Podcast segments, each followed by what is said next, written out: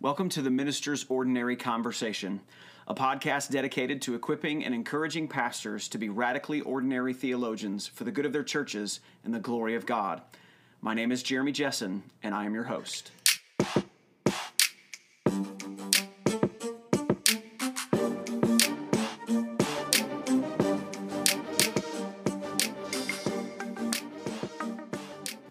Well, this week I want to talk about the prayer for spiritual maturity.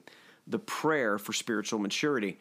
Last time together, we spoke about the priority of spiritual maturity and used several texts to discuss that. But today we're only going to focus on one text, and that's going to be Philippians chapter 1, verses 9 through 11. Philippians 1, 9 through 11. So if you have a Bible or if you want to open it up on uh, a device through which you're listening to this podcast, maybe, um, I think this text is instructive to us, and it, it says this. And it is my prayer that your love may abound more and more with knowledge and all discernment, so that you may approve what is excellent, and so be pure and blameless for the day of Christ, filled with the fruit of righteousness that comes through Jesus Christ to the glory and praise of God. When I was a child, my relationship with my parents was established on the premise that they knew more than I did. Um, my parent, parents would often say things like, We know what's best for you. And even if I wanted something different from what they wanted, I couldn't doubt that they knew more than I did, and their authority over me as a child required my attention to their instruction. Well, spiritually, we're looking at a similar paradigm here. God has made us, He knows more than we do, and He knows what's best for us. And thankfully, He doesn't just know what's best for us, He tells us what's best in the scriptures and his authority over us as our God and as our Savior. It, it, it requires our attention. So, Paul, in this passage in Philippians, he prays for the Philippian Christians that they would understand God in the Bible, in the scriptures, and then live for excellent things, for the best things, and be spiritually mature, bringing glory to God. So, this is a very important text when it comes to the the process of spiritual maturity, but the prayer for it as well. So, I would encourage you to pray this prayer for yourself, for your family, for your church and for those um, under your responsibility, whether you're a pastor or a staff member or a teacher or, or a parent, whatever. Um, just this is a, a, a, helpful prayer to pray. There, there are two elements in the prayer that we have to look into: the his his request in general, and then the results of that request. So in nine through ten, we see his request that these people, the people of God, would approve ultimately approve excellent things. So he prays here for what is excellent. And there's a progression in this prayer that we can see pretty pretty easily if you just look into it. Um, Paul says, It is my prayer that your love may abound more and more with knowledge and all discernment, so that you may approve what is excellent.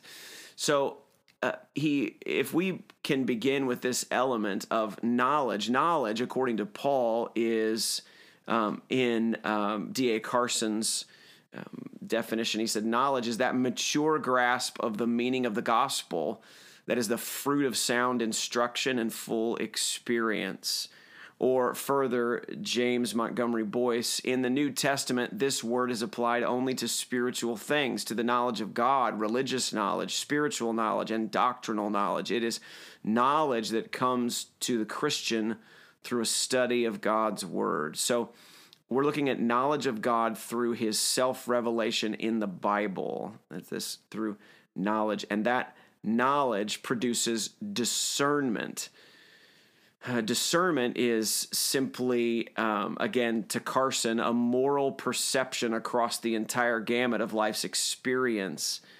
It's the ability to perceive if something is genuine or counterfeit, Hebrews 5 would say. The ability to see if something is good or best.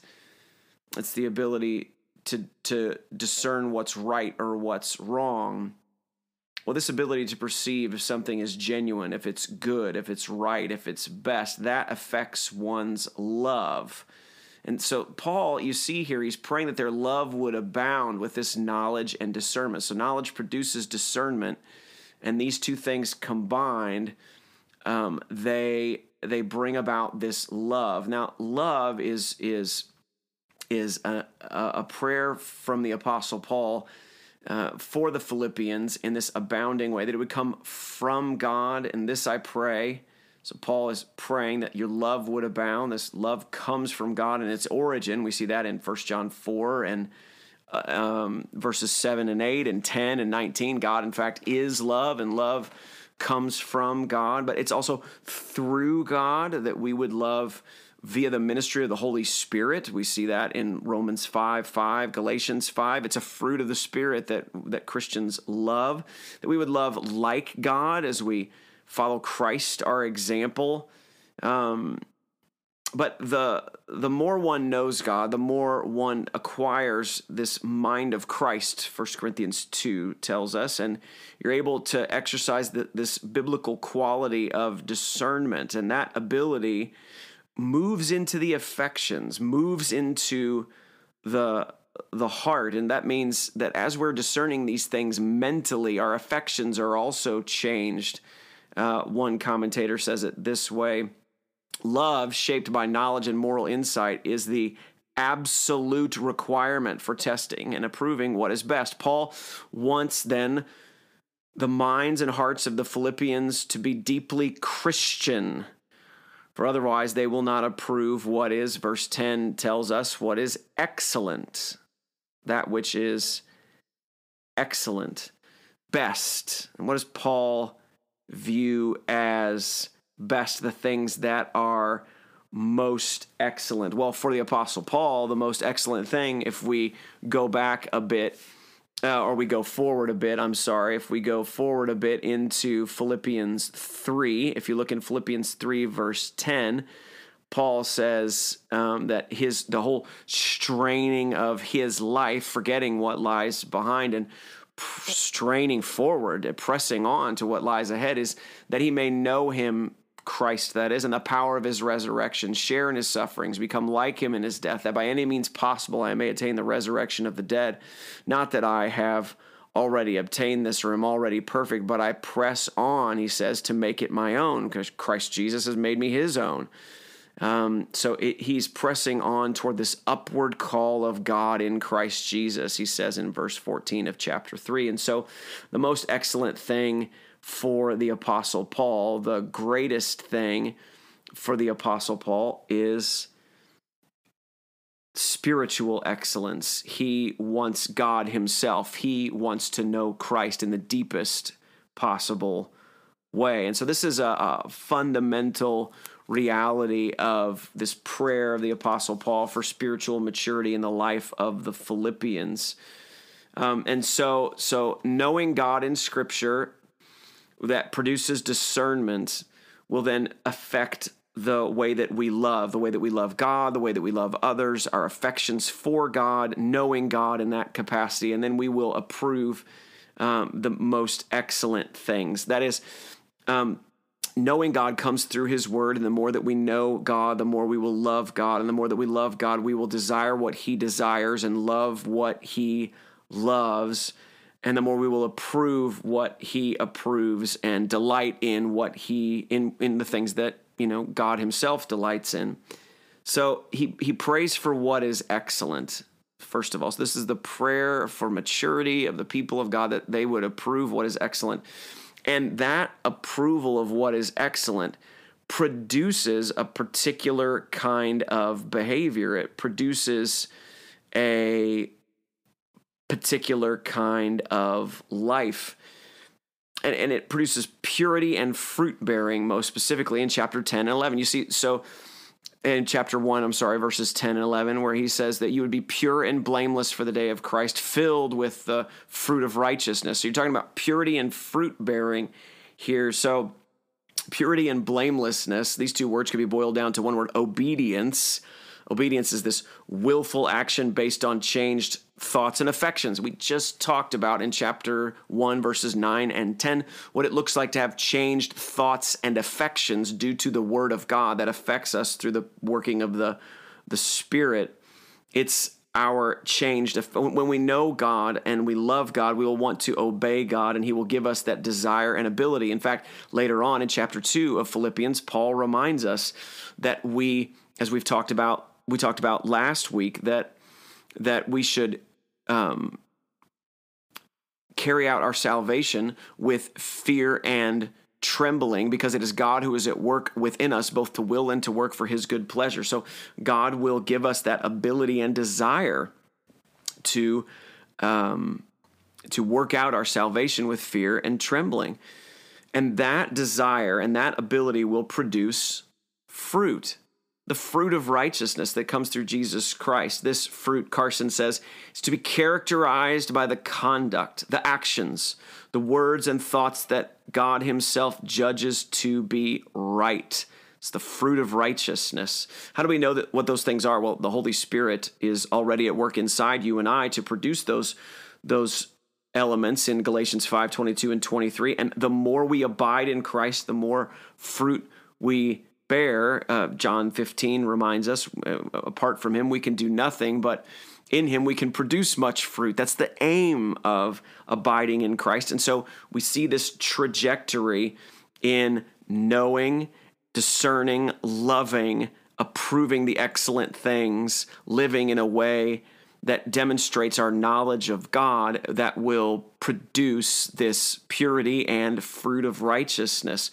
Ultimately, what does it produce the glory and praise of God, the end of verse 11 tells us. The glory of God is a result of our spiritual maturity. As we know God, love Him, and obey Him, we glorify Him. So it's the knowledge of God and His Word that produces this love for God and love for the good that then then allows us to be discerning and approve the things that are excellent and then as we approve the things that are excellent, we are going to consistently choose and do the things that are excellent. And as we do those things, it produces and it's an evidence of purity in us and um, fruit bearing of this fruit of righteousness that comes through the knowledge of Christ. So we can gain assurance in this way. We know Jesus, and it's obvious in the things that we're doing that we know Jesus. But not only that, it glorifies God. This is the chief end of man, right? To glorify God and enjoy Him forever. And this true prayer for spiritual maturity is it really a prayer for human flourishing if you look at it clearly. I love this story of Mark Twain. Um, when he was in a conversation with a businessman from Boston. Um, and, and this businessman told Mark Twain once, he said, Before I die, I mean to make a pilgrimage to the Holy Land. I'm going to climb Mount Sinai and read the Ten Commandments at the top of my voice. And Twain was relatively unimpressed and responded, I've got a better idea. Why don't you stay in Boston and keep them? Would it be a bad thing to go to the, the Holy Land and recite the Ten Commandments? Of course not. But Twain said it well. A better idea would be to keep them, right? The scriptures give us clear instruction as to the best things, the excellent things of God, and we can understand them. So as you study the scriptures and as you love God because of that study, you'll obey God and glorify God. It's it's a simple trajectory that you see here. And so this prayer is that we will uh, that that that the the readers rather in the church at Philippi would be would be discerning the good things and the excellent things because they have they have steeped themselves in the scriptures. And so I would encourage you to pray this prayer again for your family, for your church, for those believers that you know that they would grow. And the prayer should be that that that those people would be and that you yourself would be completely dissatisfied with mediocrity, completely dissatisfied with, um, you know, approving things that just aren't evil, but that it, we would seek after a spiritual maturity in our knowledge of God, our love for God, and obedience to God. These are the best things. These are the excellent things. And these are the things that a pastor theologian most naturally and most easily can say, I want these things for the people under my responsibility. And so pray this prayer, find your hope in this prayer, and watch God answer this prayer in his own goodness and grace. Philippians 1 9 through 11. What a helpful uh, thing for us to use in our own uh, shepherding of others and in our own work in our own hearts. Well, thank you so much for listening. I- would love to hear your thoughts or your comments.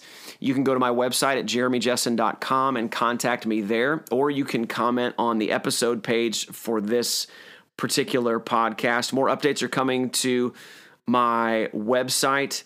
I um, am going to prayerfully this week release an article on Christian scholarship, its nature, and the need for Christian scholarship. So um, please stay tuned and um, and uh, visit my website for more information. And again, I appreciate you listening, and I look forward to our next ordinary conversation.